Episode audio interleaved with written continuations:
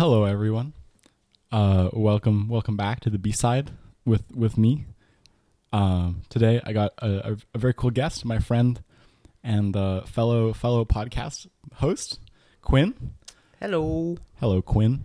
Um, we just shot a podcast for his show, the the the art and science of controversy. The art of science Oh. and controversy. I'm so offended. the art of science and controversy. I'm sorry. Um, please check it out. It's a great show. It talks about all sorts of, of interesting controversial issues. Everything from how bugs can be used to find um, criminals to like Russia and war. I think it's it's awesome. So please check them out. Uh, where where can we find you? Uh, Instagram and TikTok. You could find me at tasac.podcast. That's T A S A C. It's actually on the shirt. I don't know if you can see that. I'm very proud of this shirt. Uh, and then on YouTube, Anchor, uh, Google Podcasts, Apple Podcasts, Spotify, all the works at The Art of Science and Controversy. Awesome. Uh, thank you. Thank you so much for coming in. Before we, we get into it, I just want to um, say a little land acknowledgement because we are on the unceded territory of the Musqueam, the, the, the Squamish, and the Tsleil-Waututh people. And I think it's really important to know where we're at. Um, but before I get too deep into the questions, I, I want to give like a quick structure onto the episode, just how I've like written down my questions a little bit. There's a lot of things that Quinn does, and I would love to dig into them. This this this this dude has an unbelievable amount of hobbies, very very multi talented. So I want to get into that, and then after I want to get more into like the why of it. Mm-hmm. So just starting with that, easy question uh, to get us rolling. Mm-hmm. How, how have you been today? Good. You know, I, I, I got up early. Um, I, I like to brag that I get up at 5 a.m. because it makes people impress, but uh, I normally don't. Today is one of those fun days, though, where I did, so that, that uh, made me feel productive. And um, yeah, just having fun with law podcasting today. How are you? I'm I'm doing good. This has been really fun. I haven't been asked questions on a podcast before. It was like a very different experience. Yeah, it's unusual. Truly. Well, you're getting that right now. Yay! Uh, why why the heck do you wake up at 5 a.m. Quinn? Well, I used to wake up around 4:30 a.m. Um, honestly, I think it's more just a mental thing. I really love to use my morning as a relaxation period. So what I would do, I would get up really early and then just watch YouTube and eat a lot of food for the whole morning and then go to school. That sort of has grown into um, a more productivity based habit. I still do spend the morning as my relaxation period, but I try now to work in um, a little bit of podcast editing, ed- editing, editing, or work on my business and stuff like that in the morning as well. Um, although I, I often do fail at making it productive. It's just such a nice time to relax. It, it, it's crazy. I'm usually like asleep. yeah, fair enough. Yeah, yeah, yeah. But I, I respect it. I think it's awesome. My my mom does the same thing, and I just think she, she's a lizard. But shout out to my mom. She's great. Um, what what inspired you to start your podcast? Oh gosh, I'll see if I can remember. it seems like so long ago. In fact, it was. Um, I started it in September of this of last year, 2021, just as school was starting back up. Just out of interest, one of my friends, uh, fellow rock climber, uh, Jalen. I don't know if you know Jay. I've probably seen them around, but I don't know them by name. They uh, they have a podcast, two podcasts actually. I dare say I can't remember the name of one of them, and the other one is very hard to pronounce. You could probably just look up Jalen Bastos on Spotify and find their podcasts. Really interesting stuff. Used to listen a lot. I dare say I don't so much anymore. But they sort of got me into it encouraged me because I'd always wanted to podcast. I thought it would be very interesting. I've always wanted to be uh, present on the internet, providing people with information and entertainment, combining the two as best as possible. And they sort of encouraged me and inspired me, really, to start. And so I did. And then more recently, I've gotten more and more into it uh, over the course of this recent school year. Um, and I've, that's just because I've been able to incorporate it into school projects and things like that. So it just helps to encourage me to do it because although there's no monetary gain, just the pleasure and then being able to use it for school projects and things as well is very nice. Cool. Yeah, that's that's really cool. I didn't realize there were other podcasters in the in the hive, though. I guess it would make sense. I guess it's a pretty like common hobby nowadays. Everyone's got a podcast. Yeah. Everyone and their grandma was like, "I got nothing to do during COVID. Let's just talk to people." Um, you think you can give me a quick pitch for your podcast? Yeah. So the sort of scripted version I have written down everywhere on my social media is it's taking controversial issues and explaining the science behind them. In reality, it's much more loose than that. Some episodes will be entirely based on science. For example, the other day, I just recorded an episode about battery technology, how electric power can be stored via different mechanisms, both chemically, mechanically, uh, potentially with uh, gravity, stuff like that. Other episodes will be entirely controversy based. For example, the one that we just did, looking at drug use, drug addiction, disorders, and how those uh, play into the world, how they can be solved. Uh, so it's really just a mishmash of science and controversy, hence the name. Very cool. Um, wh- what has your experience been setting it up? Like, how did how did you go about choosing your gear? Um, what what has the whole like audio editing process been like for you? Yeah. Any hiccups? I'm the type of person that I don't like to watch YouTube tutorials. I will just get the software if it's free, just try it out for a few days, see whether or not I like it for myself. I'm very, very bad at listening to other people and their advice, so that's what I do. That's my strategy. It works wonderfully when this stuff is free. But uh, for things like my microphone, I did a little bit more proper research. Uh, but again, I'm very much a trial and error type of person. So I thought, you know, I'm just going to go to Best Buy. I've heard good things about the Yeti microphone. So I got it. They have a return policy, so I tried it out and I, I liked it, so I kept it. That's my strategy. It's not a very good one, but it works and it's what I well, do. like, it clearly works. The being good or bad is just a, a judgment, isn't it? Mm-hmm. Um, Oh do, boy. do you- do you have any big dreams for your podcast? You got any goals or like future guests you'd be really keen to interview? Hmm. That's a good question. I think my goals would be to make it into something where I have. I don't know how to word this.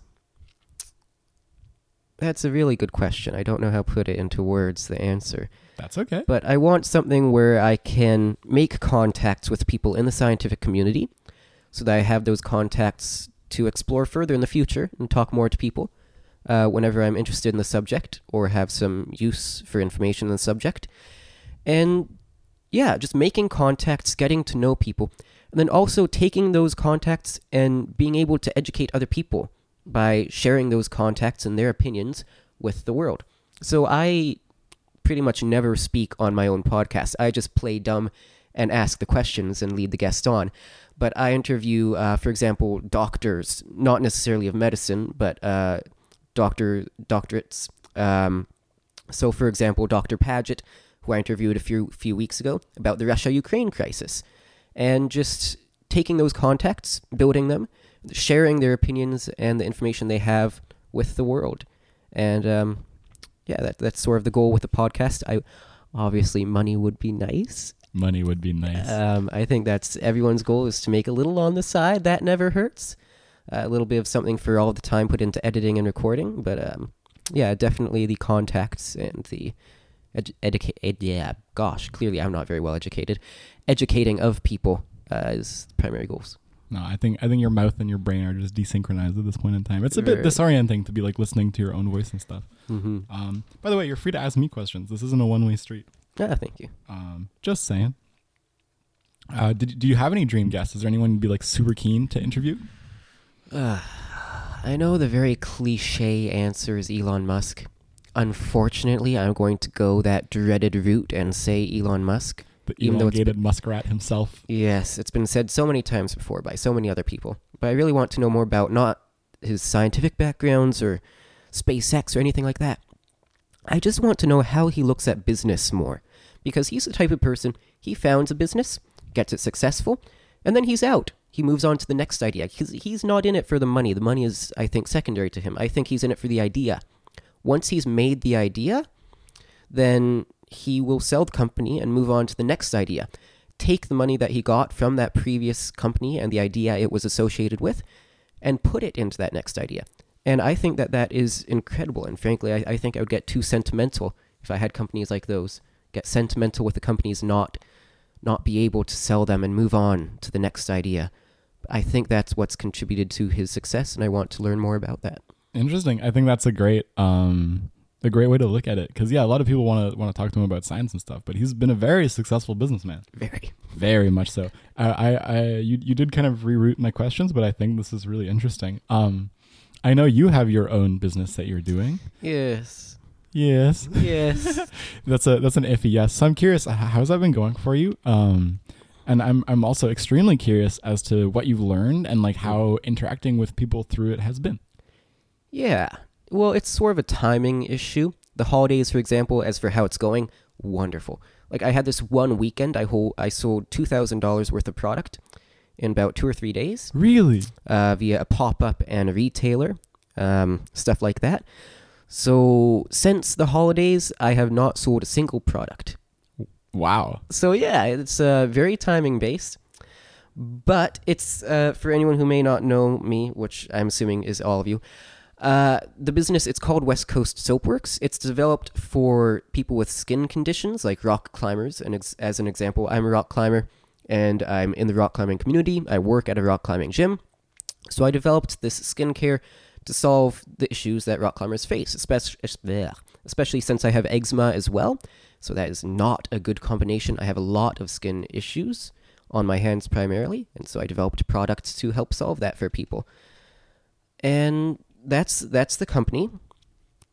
And then the issue is of course getting it into retailers, getting it into people's hands that want to be able to use it, and getting people to know about it that it is a natural, organic, handmade option for people with skin issues.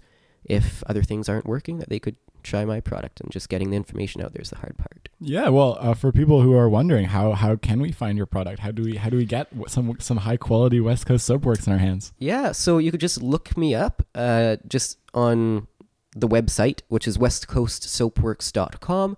You could also go to the Instagram account, which is westcoast.soapworks. And you could see all the information there. Also, the uh, website link is on the Instagram account, so you could learn through the bio. And I have an about page on the website itself, so you can learn more about the product and about myself and what the goals are there. But yeah, just helping people, pretty much. Very cool. Um, what have, what have you learned about soap? I'd imagine it's not one of those things you can just be like, oh, I'm gonna buy three ingredients, throw them together, and sell them. You got to do some trial and error. You got to like research in it a little bit. It's really funny because it has nothing to do with soap. I haven't developed a single oh, true. soap pro- Hand, product. hand creams. Hand creams. Well, I I, um, as for why I called it West Coast Soapworks, I owned a soap company when I was nine. Is when I founded it. Um, I Oh, so you've been in this for a hot minute. Sorry. You've been in this for a while. Yeah, yeah. Well, I started when I was nine. I had to abandon it when I was ten because my parents moved. I'm originally from New York. I grew up there. Uh, When we, uh, when I turned ten, around that time, we went for um, well, a bit of a voyage. Lived in Turkey for a while, France, moved around the place, all over the place, and then eventually moved here, Vancouver. So that was a soap company. I wanted to refound that here, but I thought, you know what, skin skincare is better. It's more marketable. It makes more sense. It's an issue that I have experience with. I can put that experience in. I can test the product on myself, make sure it's good, and then get it to people who want it and need it. And so I, I decided to go with skincare uh, instead, but I kept the name West Coast Soapworks just because I thought it's a it's a nice name, and you know it's it's not taken, so I think I'll take it. Inspired by my previous ventures. Nice. Um, Sorry, what was the original question? that's that's more than okay. No need to apologize, Quinn. Or uh, my question was, what have you learned about making hand creams? Yes, yes. Oh my goodness, I get sidetracked easily. Me too. Eh? Don't worry about it. I've never been on this side. Normally, I just play dumb and ask a question, and I don't have to be the one elaborating. So, what I've learned, again, it goes back to my personality. I'm very much trial and error based. Being that way and being a little bit of a perfectionist, I could just get stuck on a single product for a very long time. And you might think that over time I'd get better and better at developing products. Ironically, the eighth product I developed, the eighth one out of 20 something, I think 24, 25 now, the eighth one is my favorite. It's the best, it's the best selling. That was one of the first things I developed. That's when I was originally just saying, you know what, I'm just going to throw coconut oil in there, I'm going to throw some sweet almond oil in there and see what the hell happens. That's the stage I was at when I developed this product. My best selling and my favorite product. So going back to the idea, you'd think I would get better? No. I've gotten more consistent at developing decent products, developing good products, and weeding out the ones that are quote unquote okay, but not good enough. But the best isn't necessarily when you would expect it to come. I think that's uh, an interesting lesson. I'm not sure how it applies to the rest of life, but it's interesting to look at. And then, of course, uh, making business contacts, speaking with people, talking to retailers. It's a really good experience. And although I've not made much money, although I've not met many people, and although I've not gone very far with it yet, just the experiences themselves are incredible life lessons, very valuable. And so, if you have any hobby at all or any ideas that you want to turn into a business, I would highly recommend it because the experiences you'll gain, what with talking to people, marketing yourself, and developing social skills, let alone time management and business management, very good skills. I would highly recommend it. Very cool. Um, how how has other people's help been been important in that process?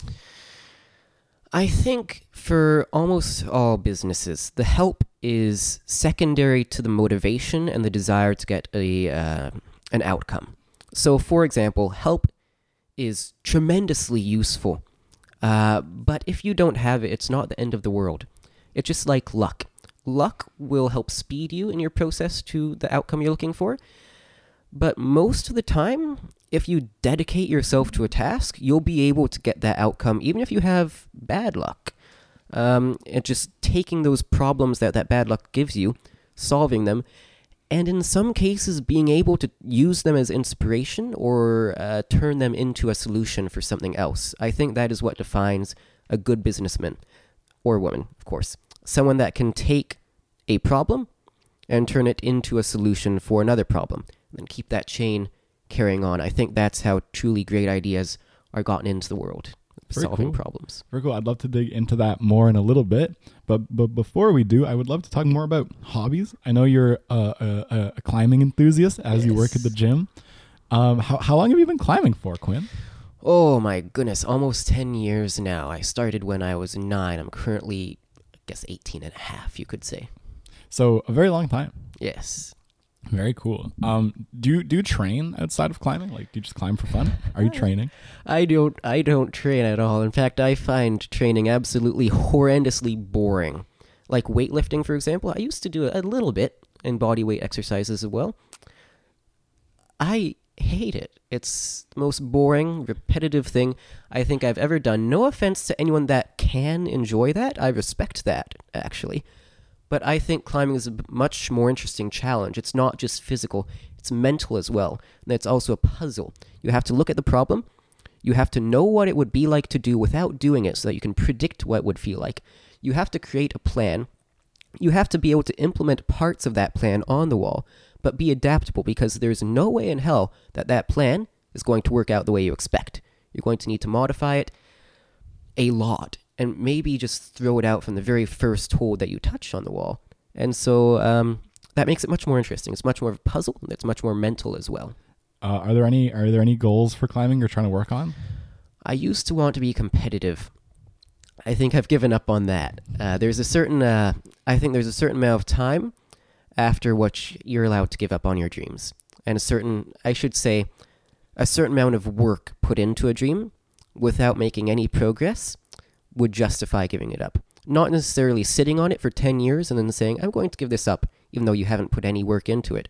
But after a certain amount of work, I think you can safely say that uh, something isn't going to happen and you should move on. That's a great quote, actually.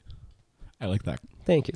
No, seriously. Um, I, I, I think it's such a such a fascinating sport. Um, and looking at climbing as a whole, I'm curious what you enjoy about it. Just because there's so many aspects to it, like as you mentioned, the puzzle solving, the physicality of it, but also like the community and the people, Mm. and and the adventures you get from it. Do you get to go outside, and and uh, what what do you enjoy from it? Uh, I, I've gone outside um, exactly four times in my nine years of climbing. Uh, so no, I don't. Um, I don't do uh, outdoor bouldering or outdoor sport climbing. I don't do any lead climbing. I just do bouldering indoors, pretty much only at the Hive. I've only climbed at Hive. Um, I've climbed at Vi- Hive Vancouver since I think about 2016, 2017 when I moved to Vancouver. Um, I've not even gone to most of the other Hive locations more than two or three times. I've gone outdoors very little. So it's not so much about exploring or meeting people. The reason I don't go climbing outdoors is I have no one to go with. It's more about making um, temporary conversation. I'm not interested in making friends, but just conversing with people about a common problem. This bouldering wall in this gym. How they might solve it versus how I might solve it. Taking different strategies, analyzing them, seeing the strengths and weaknesses of each strategy, and then deciding on the plan. Trying that plan, maybe it's wonderful, maybe it's absolutely terrible. You go back and then you re strategize with them. And I think that's why I'm interested in not so much long term connections, but just getting to know the community on a short term basis, looking at problems, finding commonalities in it, creating a plan, executing the plan, and then taking away the lessons for next time. Okay, okay, that's interesting. Um, how has your experience working? Because as I understand it, you're you're what we call the Hive a customer service representative. I was. Oh, what are you doing I, now? I still sometimes do, but I work mostly as an instructor. oh, that's so cool. No way. It's very nice. I didn't realize that. Um, damn. Well, now I have even more questions. Yeah, I Uh, only make an additional one dollar and thirty five cents an hour, so it's it's uh, decent, but not as much as you'd think. honestly, criminal. Um, I don't know. It's so valuable to have good instructors. At Hive or not Hive at uh, the Richmond Oval, I saw a post on Indeed a couple of weeks ago, twenty one dollars per hour for, instructing. instructing, Yeah. But besides the point, I love you, Hive. Um, Yeah, we love you. More money, please, though. I, I would like it. Not necessary, but it would be nice. money me, please. But yes, um, money me. um, damn. Okay, teaching is awesome. I think teaching is so cool. I was gonna say, how has your your time working at the front desk impacted your enjoyment of climbing? Because I know for me, it kind of Uh. like neutered it in a way. Absolutely. It makes climbing a chore. It's something that you do either before your shift or after your shift. You're all tired, or you know you're about to be tired. You're down.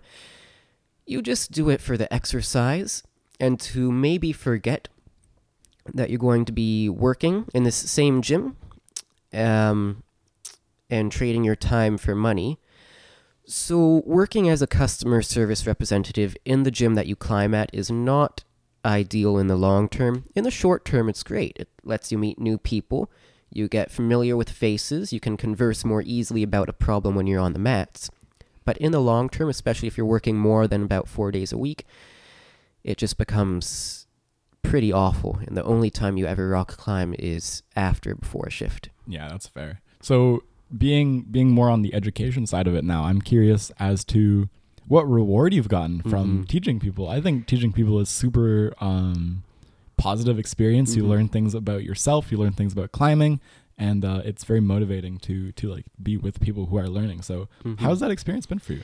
It's pretty nice, actually. This is funny. I talked um, on Thursday with my science teacher about battery technology, as I think I said in the introduction here. And one of the ways we started the episode off is we talked about teaching. And we compared her teaching to uh, teaching in high school, grade 12, to my teaching of rock climbing and the commonalities between them. And I think it's really nice. We both agree. I think almost anyone would agree teaching is wonderful because it gives you a new perspective on the problems that you're faced with. So maybe it's a new way to tackle a uh, buffer solution uh, in chemistry, a new way to look at the dilution of the buffers and see how the acidity will react based on the moles of something added to a solution. A new formula that you hadn't considered. Or maybe it's a completely different way of doing a rock climb that you would think that will definitely not work. And maybe it does work, maybe it doesn't. Either way, it's interesting to see how people tackle that problem. And so I really love not necessarily only to teach beginners, but even just to watch them climbing in the gym. You- could see a whole bunch of interesting things, and you could see their thought process as they get on the wall. Whether they've planned the climb or not, you can see them thinking. And it really is quite interesting. Um, yeah. Cool. Yeah, I, I definitely find that with beginners, you can tell if people have a plan or not. Yeah. If, if people have put like two minutes of thought, like I'm gonna do this, and they do it, they they look a lot better than like ah, Mm. And seeing what how am I they doing? seeing how they adapt as well if that plan goes to crap. Totally. I, the other thing which I, I love that you mentioned is just like watching them climb. It's like very refreshing because Mhm. as people who have been climbing for a long time, we have like such a like I guess a wide base of experience doing the same moves over and over again. It gets Mm. very like mechanical almost. You're like, Yeah. oh, I see this position. I know I'm gonna do a drop knee or I know I'm gonna flag. And watching someone just like do something completely different on it, it's like, oh, that could work. Yeah, yeah, and then uh, even seeing people uh, in the the training room when I'm just trying to show them the the positions in isolation for, for example, a back flag. It's it really interesting how much people struggle and how much precursive material they need in order to do a back flag. And that's something that you just forget about. Yeah, totally. It's like, oh, I remember when I couldn't do this at all. Mhm. But like, it's been four years of me doing it like Mhm. a couple times a week, and now Yeah. it's so natural, you know. And now I get pissed at myself if I can't do it perfectly. and then these people are what I used to be like. Totally. Well, it's a bit of the perfectionist in you, right? Yeah. Fair. But um I guess other than climbing, you've got a lot of other hobbies. I'm I'm curious about your your watch tinkering. Yes. Um what what what the heck got you into that? And um what what do you actually do? Yeah, this guy on my wrist got me into it. This is my uh, my grandfather's watch. It's electric. It's built in China. Very cheap. It doesn't work. Completely broken. But I've always loved it. I've always wanted to see what's inside of it, even though it is electrical. And I've always thought that watchmakers were so mysterious and that their craft was so interesting uh, and so delicate. So many parts, so much to predict. Seeing the movement of the mechanism in your mind and planning out what part should go where. And I found that fascinating. So I stumbled on a YouTube channel. Highly recommend it. It's called Wristwatch Revival on YouTube. There are a whole bunch of other great YouTube channels as well devoted to watchmaking. And I just binged watched his videos. Mm. Each video is 40 minutes to an hour long. So very time consuming to binge watch, but I found it fascinating. And so I decided, you know what? I think I'd like to get into this. So I went on eBay and bought some old watches. Really cheap, actually, just broken. You can just search um, wristwatch for repair or pocket watch for repair. If you're wanting to start, I'd recommend starting on a pocket watch since it is larger. It's easier to see anything, everything.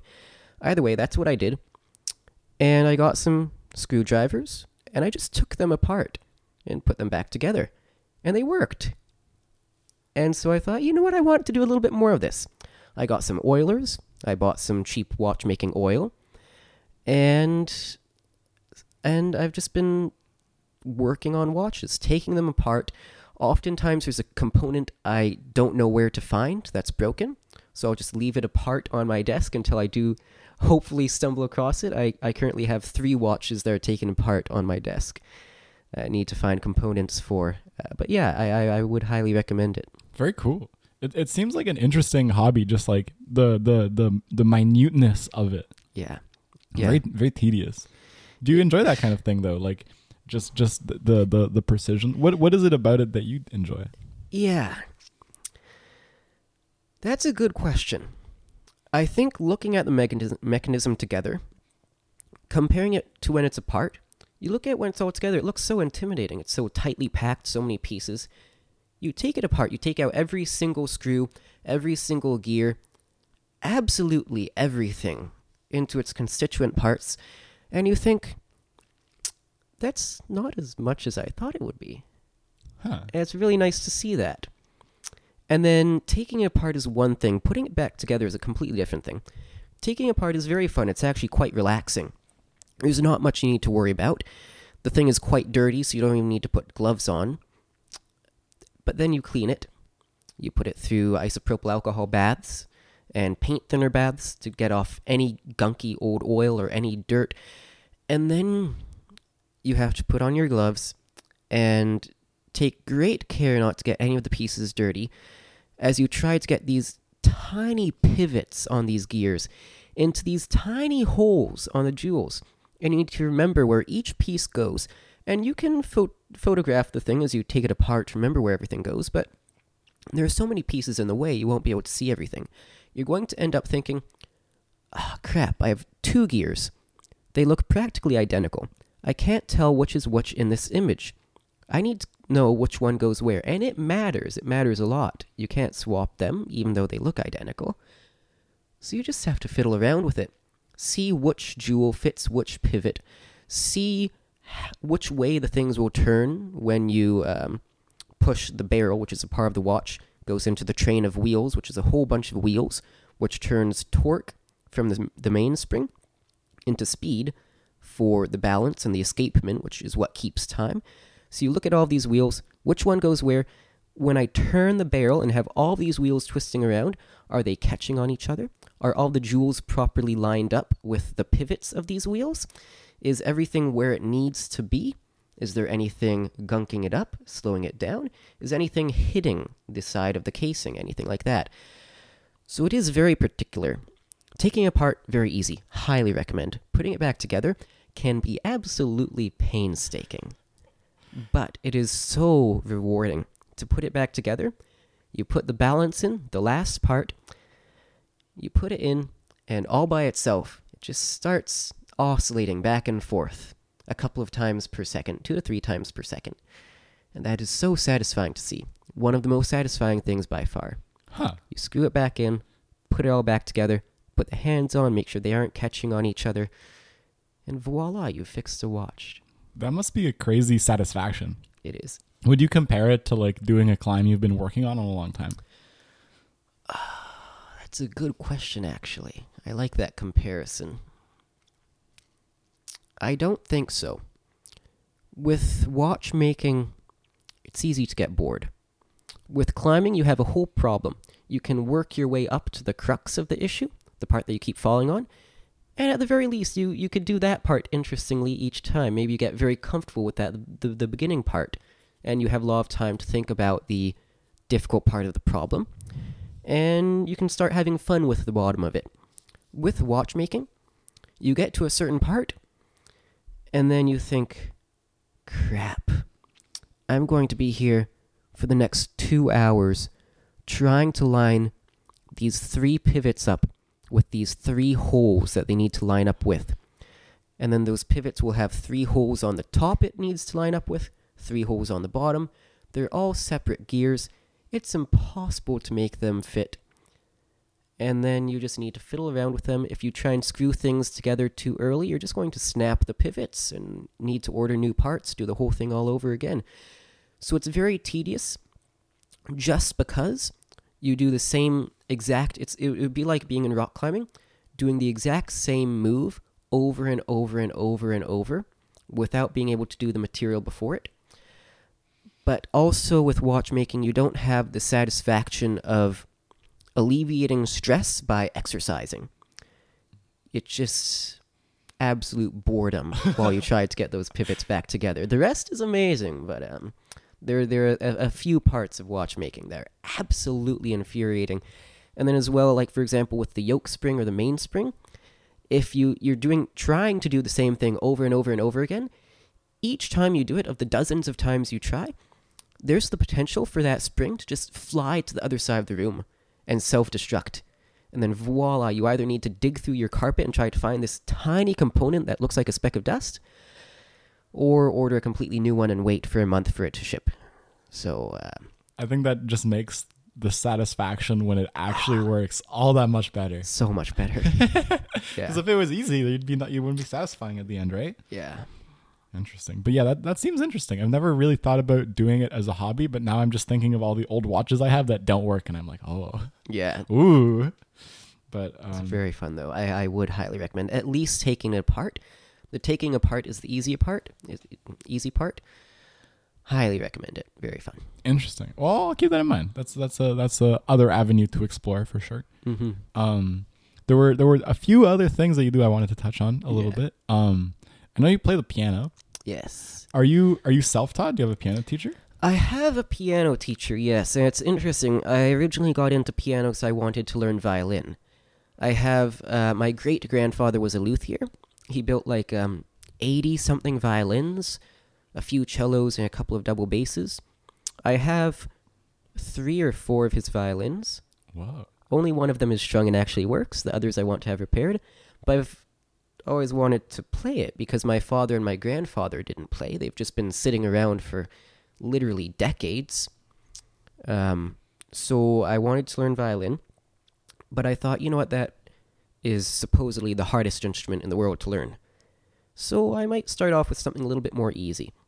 I remembered I had a very old electronic, cheap electronic keyboard that my parents tried to make me learn when I was five. Um, I cried and whined when I was five, and thankfully, because I absolutely hated it, so they quit uh, instructing me. I only had a teacher for about a month, so it, I'm starting from scratch essentially.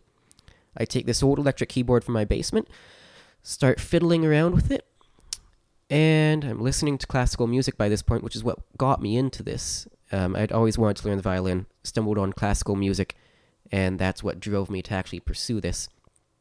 Um, and so my parents saw me fiddling around on this old electric keyboard and said, "You know what? We'll we'll let you take piano lessons again, and see how it goes." So now I've been taking them for about a year and three quarters. I started in uh, uh on August seventeenth of 2020, and I've been progressing since then. Violin I started around the same time, a little bit later. I dare say I'm not quite as passionate about it, but I'm uh, trying to um, reinvigorate myself for it. That's crazy. I didn't realize you'd only been doing it for like a year. hmm Very impressive, Quinn. Thank you. I imagine you spent quite a bit of time doing it then. Yeah. Uh, the sometimes I've only done this about twice, but sometimes I'll just get completely carried away and play for literally ten or eleven hours in a single day on the weekend. Really? Yeah. Uh, more normal is I I used to do just about every weekend about four hours, five hours. More recently, I've only been doing about an hour, but I think that's still. It's a lot Okay. of time. hmm I remember when I used to play piano, I'd do like an hour a week. Fair enough. That's I was the kid that whined. Yeah, that's me with violin. Not the whining part, but just the lack of motivation. Fair enough. Starting to um, yeah, violin. The interesting difference between the two instruments I've noticed. Piano, very tangible. You know right away what you're doing wrong. You can say, okay, I need to speed up. I need to hit this key a little bit softer so it's quieter and improve my dynamics. I need to get my rhythm better. With violin, it's much less tangible. It's more, I have this weird thing that I'm rubbing along a string and it's making noise. I sort of know how I'm controlling that, but I don't know how to improve. I don't know how to take this thing and make a noise that sounds nice with deep, rich qualities. Whereas piano, that's what you have by default. You just hit a key and you get a nice note.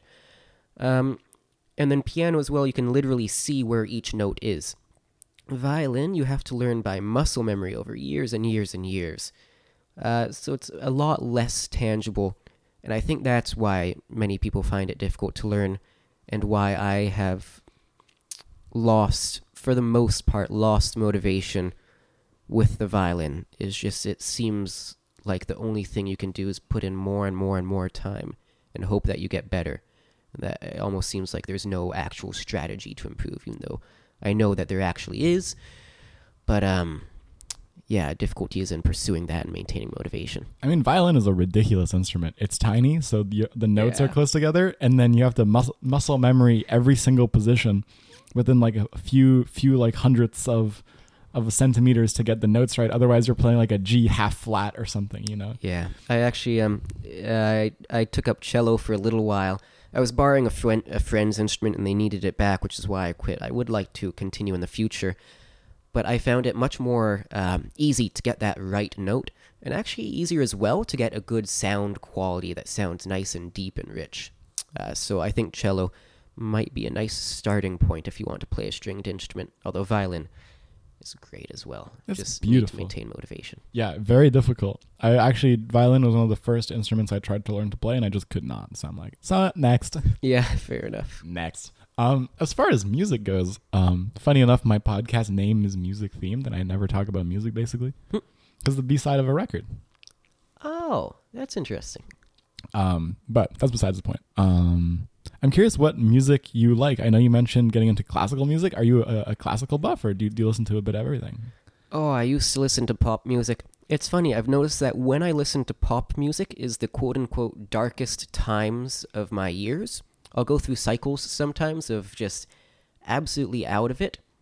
Um, and yeah, developing bad habits, um, like self harm. And then I'll come out of those cycles. When I listen to pop music and modern music, overlaps with when I have those dark times. When I listen to classical music, it helps pull me out. It's very funny. Huh. That's interesting. But I I, I, I get that. Music is very emotional. So Mhm. it can tie into that. Do you have any favorite albums or, or classical pieces? Oh, I absolutely love Chopin um, piano concerto. I think it's number one or number two in E, I think minor. oh my goodness, I sound like I don't know it at all, and frankly, I, I really don't. But it's absolutely beautiful. The first movement, I think, is one of my favorite pieces. As far as favorite composers go, I'd have to say Rachmaninoff.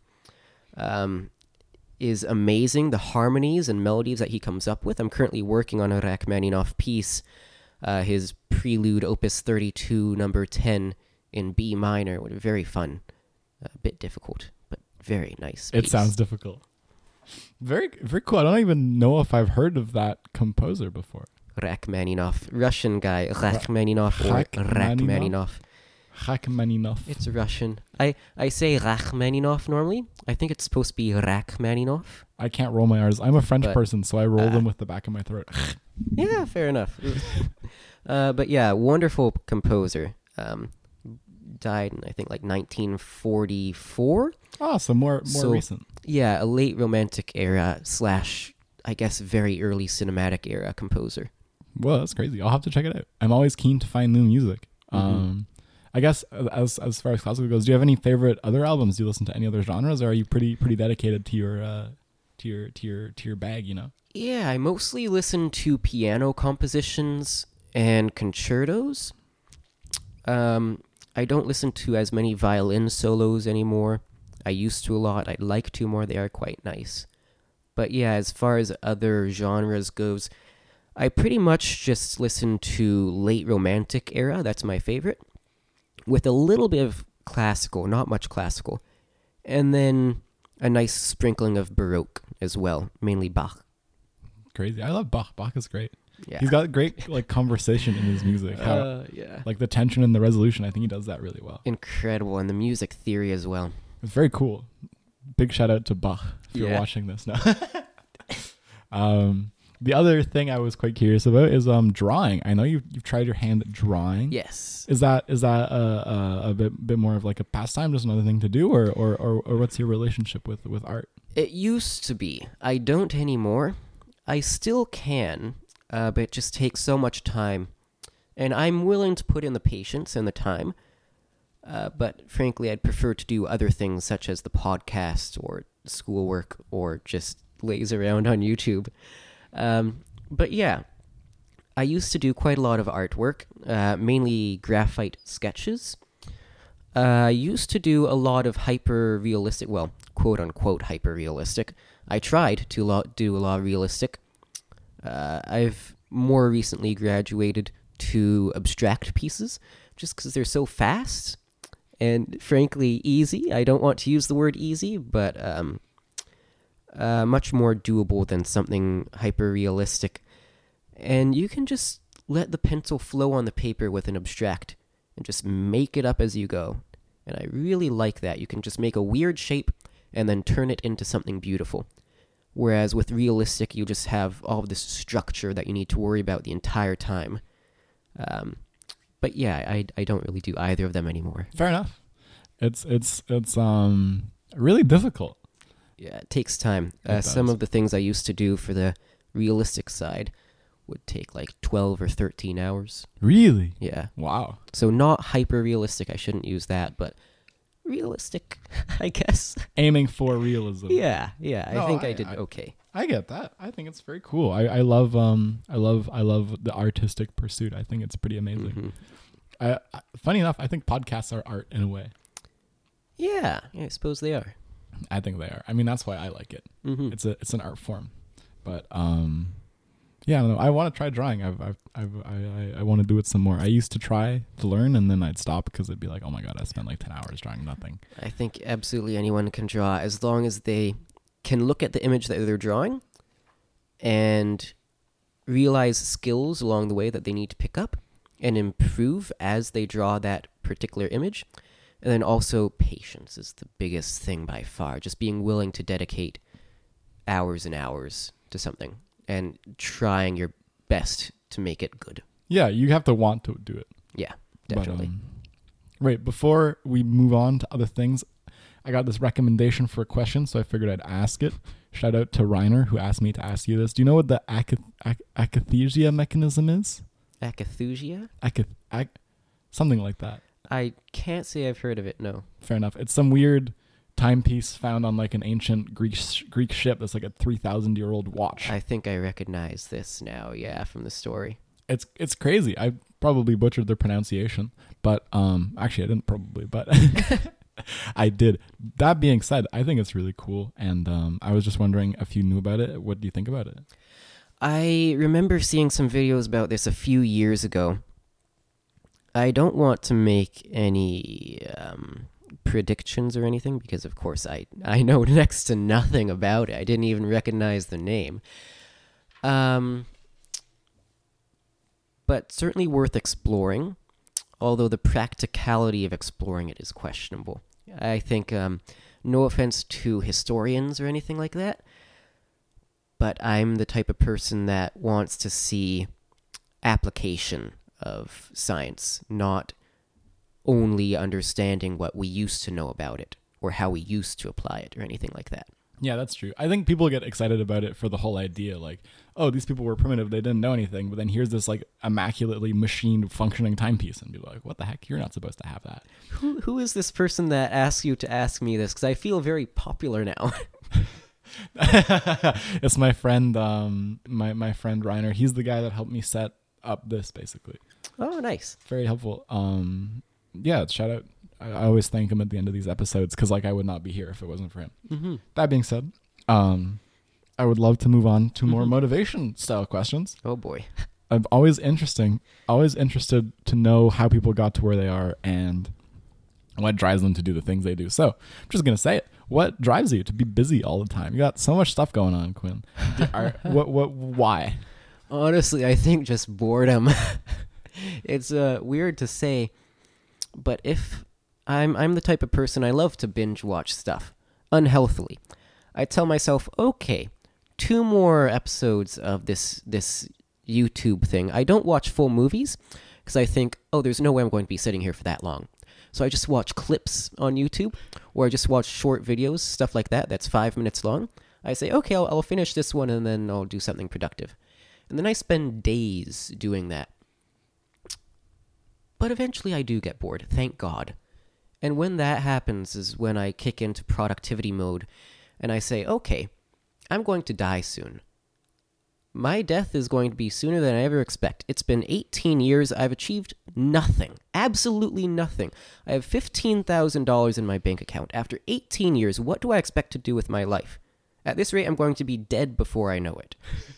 and so I use that as my motivation to finally, after days, get up and do something.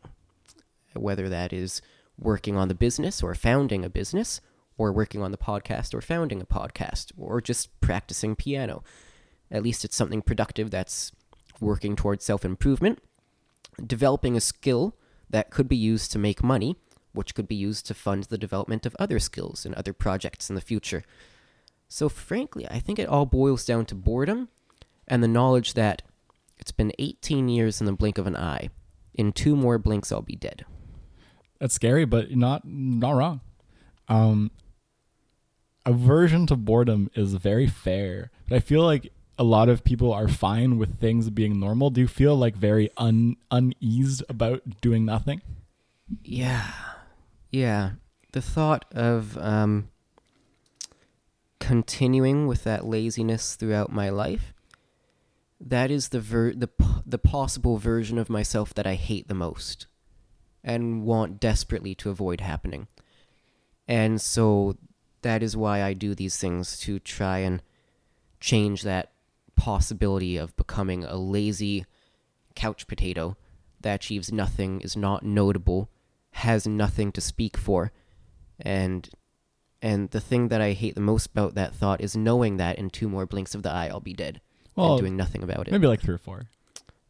You can, get you get probably 80, 90. Yeah, even life if life expectancy is getting if- higher. even if I live to 200 years old, I'll be 199 before the time I know it. It's been 18 years, and how many memorize? I, I don't even remember more than a couple years worth of material. I mean, we only remember the interesting parts of our life. Yes. yeah, and particularly the negative ones. Yeah, particularly the negative parts. So, I mean, if you only remember a small fraction of your life, and all of that just seems like a dream anyway because it's in your past, then what's the point in all of that time of having existed anyway? We might as well just be being reborn every day, and just all of our previous life is essentially worthless. It's just a foggy collection of memories that's growing foggier with every single day and only a handful of memories. So um yeah, if I snap my fingers just like that we're all dead. Because by the time we get to 200 years old, let's say we live that long, it won't feel like it. We'll look back, we'll have a couple of memories, a memory of our teenagehood, a memory from our I don't know, something crazy happened on our 50th birthday, something like that. We'll have a handful of memories. It'll just feel like a dream. Yeah, It'll you- feel like we're just instantly 200 years old and dead. I mean, all we ever have is this moment in time. Exactly. And so the past is negligible. You can take what you can to learn from it, but you might as well consider it as non existent. And so if you consider the past non existent, there's no use in saying the future is existent. You might as well just say, okay, I'll be dead like that. And that's exactly what it feels like. You'll be in your deathbed before you know it. so you're bringing death closer to you to kind of give you a kick in the ass. Yeah, yeah, essentially. I, that's not a bad strategy, frankly. Um, It's pretty depressing though, but A little yeah, bit. it works sometimes. well, I mean, life isn't nice, frankly. No, life is not nice. Life is not nice, so um, it's good to be realistic about it. hmm It's an interesting view. I haven't heard many people word it like that, but I, I get where you're coming from for sure. hmm Um, how how do you think you've grown through these sorts of things? Um, I know you've mentioned periods of pop music where life has been more gray, and I feel like you you don't have to get into that, of course, but um, having things to do is very empowering. Like it very Mhm. much helps being active, doing things to to to occupy the mind. How have you grown through that? Yeah, so I don't know that I have. Um, could you say the question again? How have you grown through doing things? Like Mm. you said it's like it's it's self improvement to like Mm. play the piano or to like work on a business, get these new experiences. Like how how has it affected you personally? Yes, b- being able to look back and say, I've developed this new skill and I've honed it and I'm almost happy with where I am at with it is very nice to be able to do and see the development and think about all the new ways that you could apply that skill, whether monetarily or for enjoyment purposes.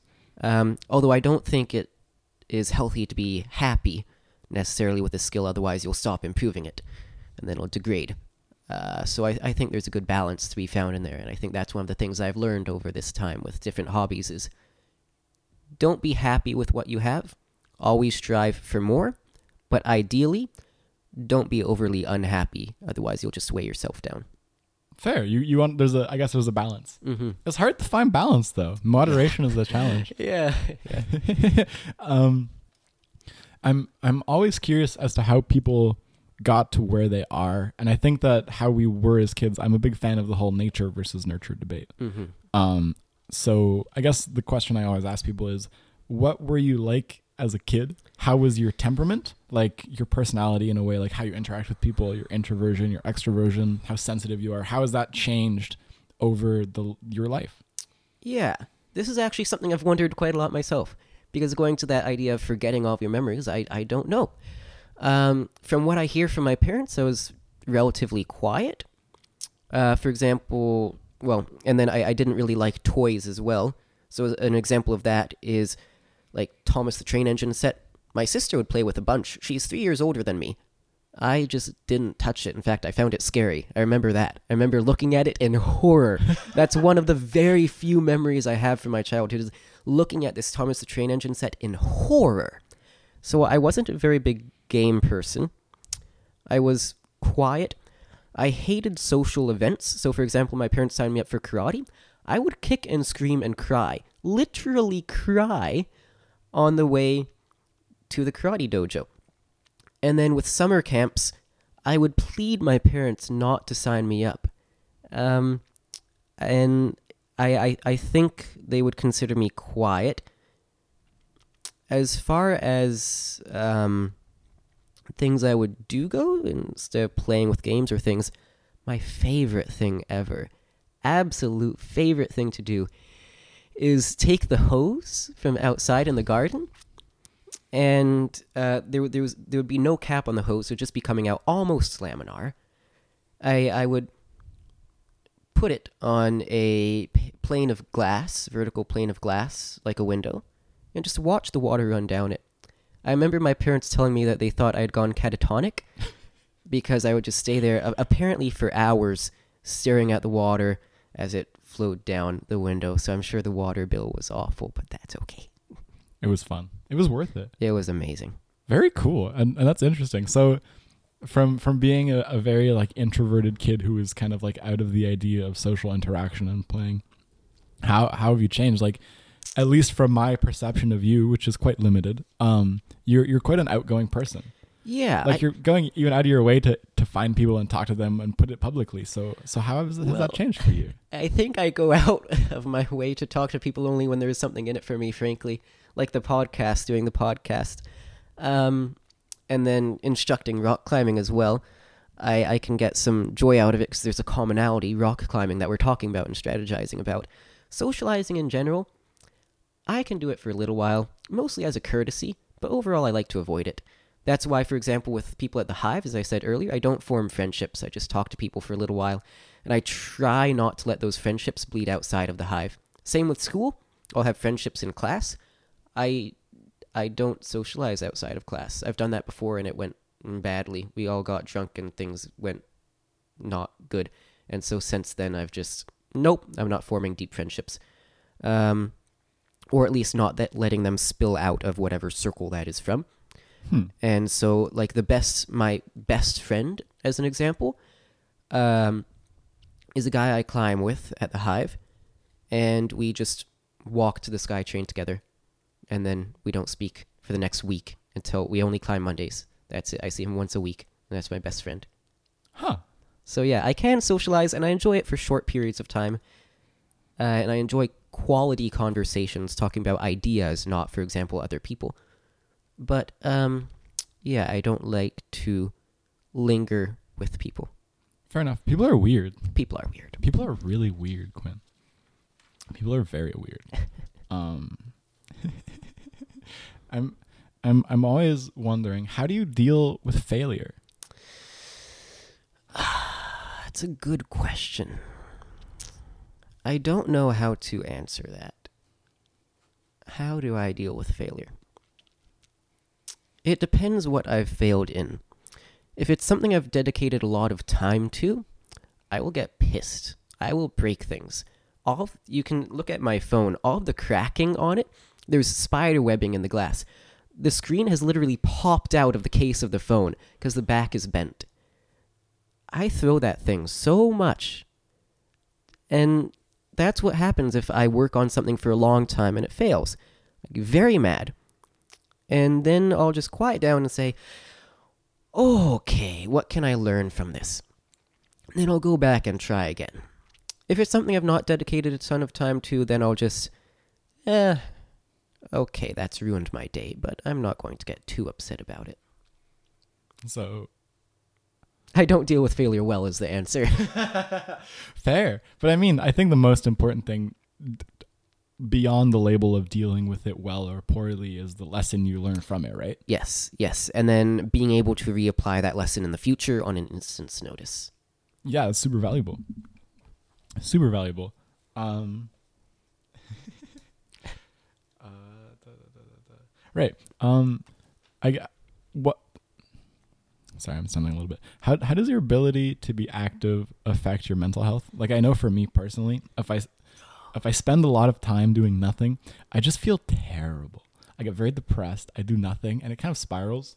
Mm. Um, and I know for a lot of people, they can just not be active for like months and be fine. Mm. Frankly, I think I have relatively good mental health, and I think uh, like activity. So climbing is the only activity I do. Can both play positively and negatively in that. So, for example, if I'm struggling on a climb that I think I should be able to do fairly easily, I go a little bit ballistic inside. And um, if I'm doing well on climbs and performing better than I expect, then that's wonderful. That absolutely makes my day, almost no matter what else has happened earlier in the day. So it really depends on how well I'm doing on that particular day. Um, overall, I think activity is a, a good outlet for anyone. Activity is great, honestly. hmm And that's interesting. So, have have you had periods of inactivity, and, and does that affect you? Yeah, not really in memorable history. Huh. Um, I've been rock climbing relatively consistently for the last five or so years at the Hive. Before that, I had a two year hiatus, as my parents were taking the family and traveling a lot. Uh, and then before that hiatus, I climbed uh, again when I was nine in New York. And I don't really remember much of that two year hiatus period.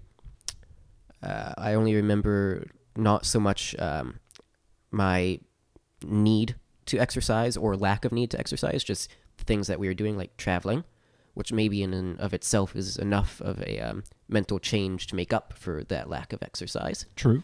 But um, yeah, I don't think the lack of exercise affects me too negatively. I have had, yeah, actually, I, I did take a break when I broke my ankle about a year ago, and I, I wasn't badly affected, honestly. Huh. It, um, yeah, I was completely inactive, and I actually, the only thing that sort of depressed me about that period, I, I went off keto. I'd been on keto for a few months, uh, and I had to go off when I broke my foot. I just didn't want to deal with all of that at the same time. But yeah, I, I got through it fine without exercise. That's good to hear. How's how's your ankle doing? It's been a year, right? Well, yeah, it's um, it clicks a lot. Yeah. just I think it's a soft tissue issue, but it doesn't actually um, hurt or anything. So I just leave it be. I don't care if it clicks as long as it doesn't hurt. Uh, it's actually ironically the other foot that is becoming the issue now.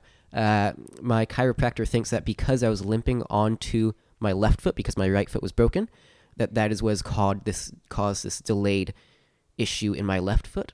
So there's no individual incident that caused issues there. But yeah, anyway, right foot is doing well. Left foot is uh supposed to be my good foot. It's betrayed me. Fair. Actually, funny that kind of happened to me recently. I I tore my quad, and then a few like a month later, I started getting this nerve pain in my other leg because I was compensating with it. But it's been getting better, slowly but surely. But yeah, injuries Yeah. suck. It always it always sucks. But that's interesting. I found most people I know who are very dedicated to a sport get like very out of it when they can't climb. So that's an interesting answer. I wasn't really expecting that. um, right. Are are are are are you a student Yes, yes. Uh, grade twelve. Great. Yeah. Okay, that makes sense. Um, do you know what you want to go into after high school? Oh. What I tell my parents is they'll go to UBC and study physics, and uh, then move on to medicine. Go to the Royal Society. Nah, yeah, Royal College of Surgeons in Ireland, uh, which is a medical school. After getting a degree in physics at UBC, and then become a cardiothoracic surgeon, which is what I wanted to do for a long time. I wanted a degree. I wanted to have a degree in physics, and I wanted to become specifically a cardiothoracic surgeon. And I still don't mind that outcome. But what I want to do now is just ditch school after high school and focus entirely on my business. Um, and hopefully founding other businesses as well. In the very long term, it sounds like the dream of a literal five year old. Um, and this is the dream that I had when I was a literal, literal five year old. I'd like to go into tech though and become a tech entrepreneur. You want to you want to be a Silicon Valley driving driving your Lambo in the hills. Oh no, not a Lamborghini. My goodness, you offend me. a Porsche, of course. Ah, man of class. I see. Mm, Porsches are fun. they are very nice. Absolutely. I had a bore in one once. Uh, you borrowed one? No, I was I was I was like 16, but I would just drive in a Porsche with my my uh, someone in my family, and we hit a wild boar.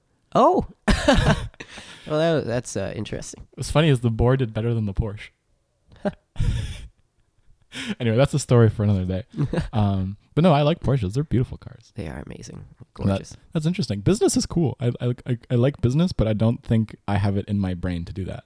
Mm. Yeah, I'm just um, hoping that once I am in that stage out of school, I'll have the motivation and the courage, I suppose, to just go at it and do business. Well, the thing succeed. you can always do a gap year. Like your high school transcript isn't going to disappear. You don't have to go directly into it. You could spend like two, three years doing it, and then if like it doesn't work out for you, you know, you put your time into your dream. yeah, You can you can go to school. Keep going. yeah.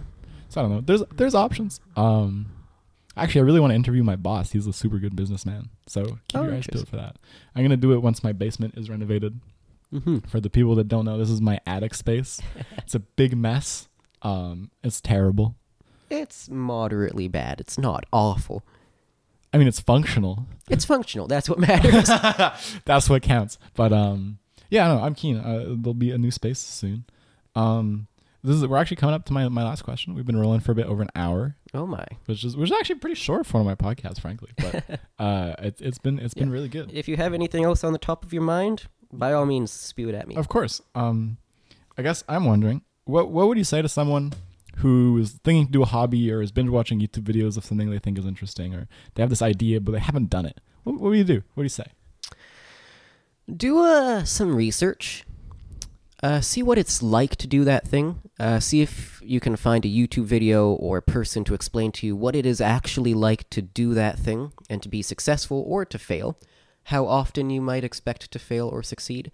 And try to match that hobby with your interests. And yeah, if you are interested, then my strategy it it might be expensive depending on what hobby you're looking at, but it's just trial and error.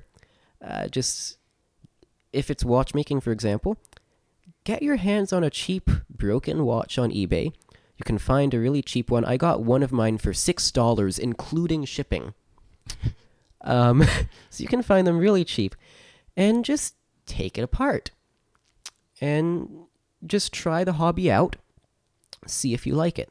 If it's something more expensive, uh, like for example piano, having to buy an actual piano and take lessons maybe, see if you can just maybe learn a little bit on your own and maybe find a piano at a piano shop or something and ask if you can just doodle on it for a little while. See what it's like. Again, just trial and error is the method I use. If you're not planning on sticking with the hobby for a long time, that might be very expensive for you. But uh, I, I, I think I would recommend it, although you might want to do a little bit more research than I do first. I mean, it hasn't done you too poorly, right? No, no, I suppose not. But uh, might as well play it on the safe side. That's true. This is this is for the the average Joe. I don't know how many average Joes watch my podcast. It's just like people I know. I guess. yeah, fair enough. and a bunch of skateboarders for some reason. I don't know why skate. I'm joking. But um, skateboarders, skateboarders. Uh, I interviewed a bunch of longboarders, and now there's a bunch of longboarders that follow me who I don't know, and it's really weird. You're weird. Hello, weird people. Just kidding. I love you all. Please don't leave. um, I I think that's all the questions. Oh no, I did have one more question for you, Clint. I did have one more question for you. Oh yeah. Um, do you have any role models? Ah, not really role models.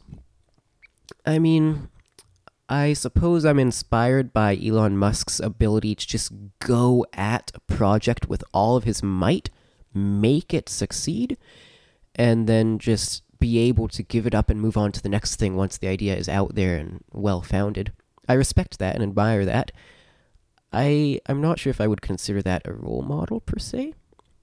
But yeah, there are people that I, I suppose I look up to.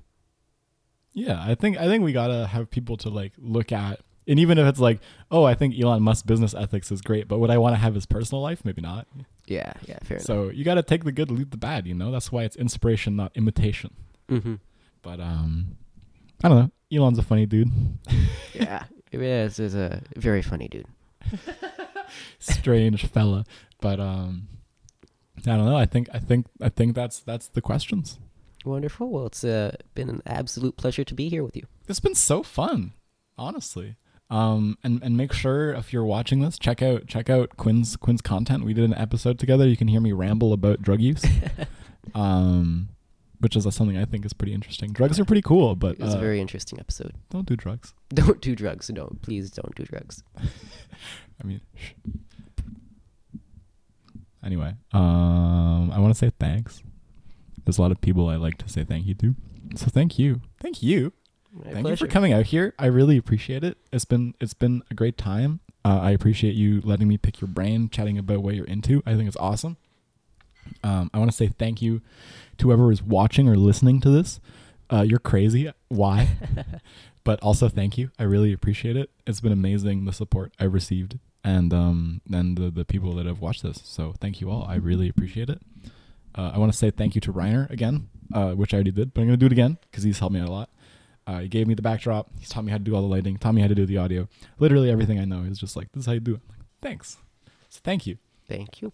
Thanks to my dad who helped me get some of the gear. Thanks to my friend Noah for letting me use his editing software, which is now expired. Noah, please update it. Uh, thank you to my friend Sam Mitchell for helping me with the theme music, um, and ma- well, helping me making the theme music. So thank you, dude. Thank you to my friend Eldritch who um, made my banner and my cover art. It's because of you that I have an image on the internet, which is weird to me. I don't like being perceived. And um, big thank you to my mother, who is my only sponsor. Shout out if there's sponsors out there. I love money. Money me now, please. Um, but yeah, mom, thanks. I appreciate it.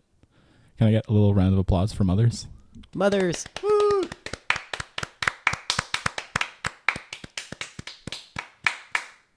All right, that's the show. Love you all. Thank you. Mwah. Bye.